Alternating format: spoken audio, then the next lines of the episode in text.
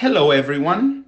I am Alejandro Barbajosa, Vice President for Crude in Asia Pacific and the Middle East at Argus. And I would like to welcome you all to the fourth episode of our coronavirus podcast series, where we discuss the impact of the disease on global oil markets. Today, we will address how Asian refiners are reacting to the pandemic as crude inventories bulge worldwide. Refiners across Asia Pacific, from India to Thailand to Taiwan, are reacting to the coronavirus shock to global oil demand, and most are cutting refinery runs or at least considering to reduce their processing rates even after the dramatic drop in crude prices over the past two weeks. While surging use of ride hailing services has supported domestic demand for motor fuels as people try to avoid public transport, the picture for aviation fuel is very different as airlines aggressively cut capacity or even ground their entire fleets. The profitability of making jet fuel has all but disappeared in the Asian market jet kerosene cracks collapsed to less than $2 per barrel by 18 March, well below their troughs during the 2008 financial crisis. That's down from as high as $10 per barrel in the previous week, right after the shift in OPEC production policy triggered the biggest drop in crude prices in almost three decades.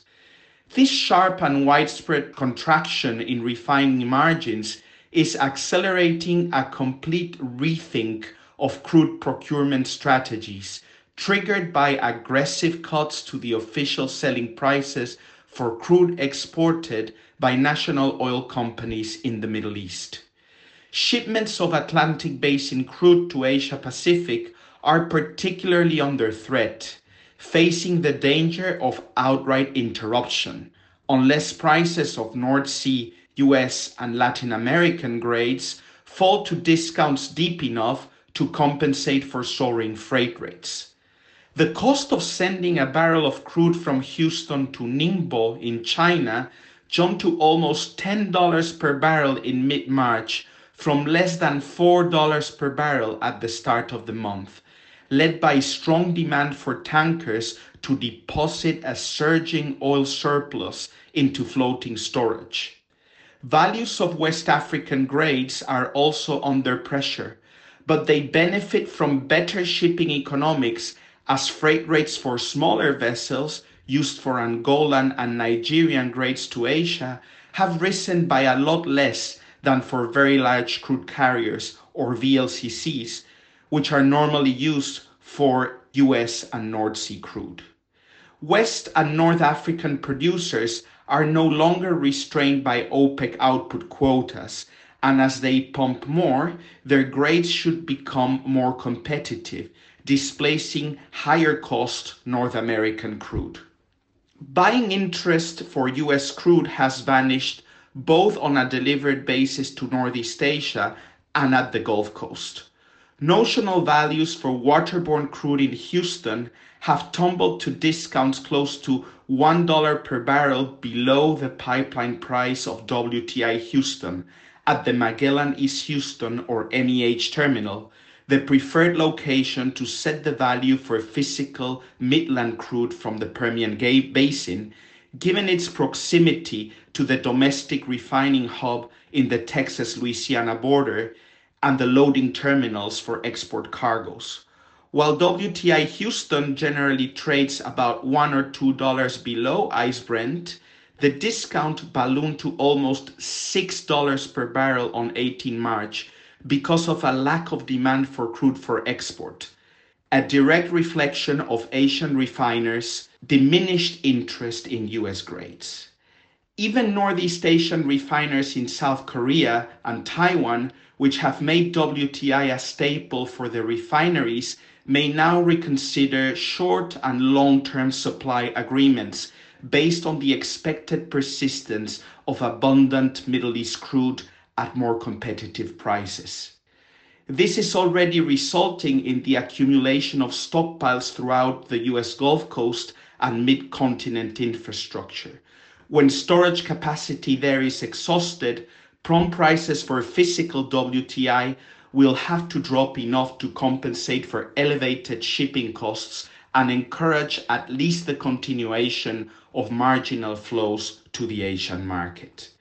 Meanwhile, prices of short-haul Russian crude in Asia Pacific have held relatively well in an oversupplied market.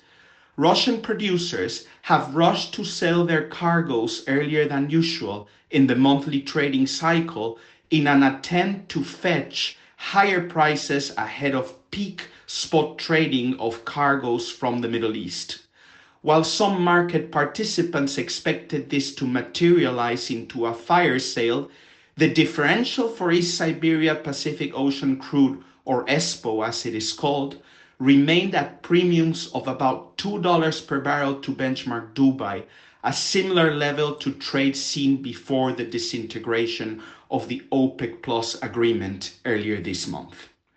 A key question among Asian refiners is whether there is any bright spot in the market that may help compensate for the extraordinary weakness of oil demand and the resulting poor refining margins. As the outbreak in China subsides and the refiners there restart as much as 3.5 million barrels per day of idle refining capacity, markets may get some relief from a consumption rebound by the world's largest crude importer. However, product stockpiles across Asia, including China, are already near capacity, and this has limited Chinese refiners' ability to aggressively increase their crude intake and fully benefit from the attractive prices that Middle East suppliers are offering.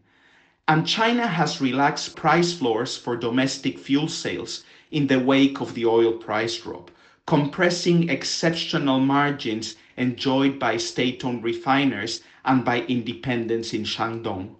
While margins in China remain exceptionally high compared to international levels, refiners there still need demand from export markets to clear their product. If the pandemic keeps suppressing mobility and industrial activity, the outlook will remain grim for Asian refiners. As I have mentioned before, you can access more timely news and analysis on this topic through our Argus Crude Market services, and we also have a special page dedicated to the effects of coronavirus across all commodity markets on our Argus website at www.argusmedia.com slash coronavirus. Thank you for listening and goodbye.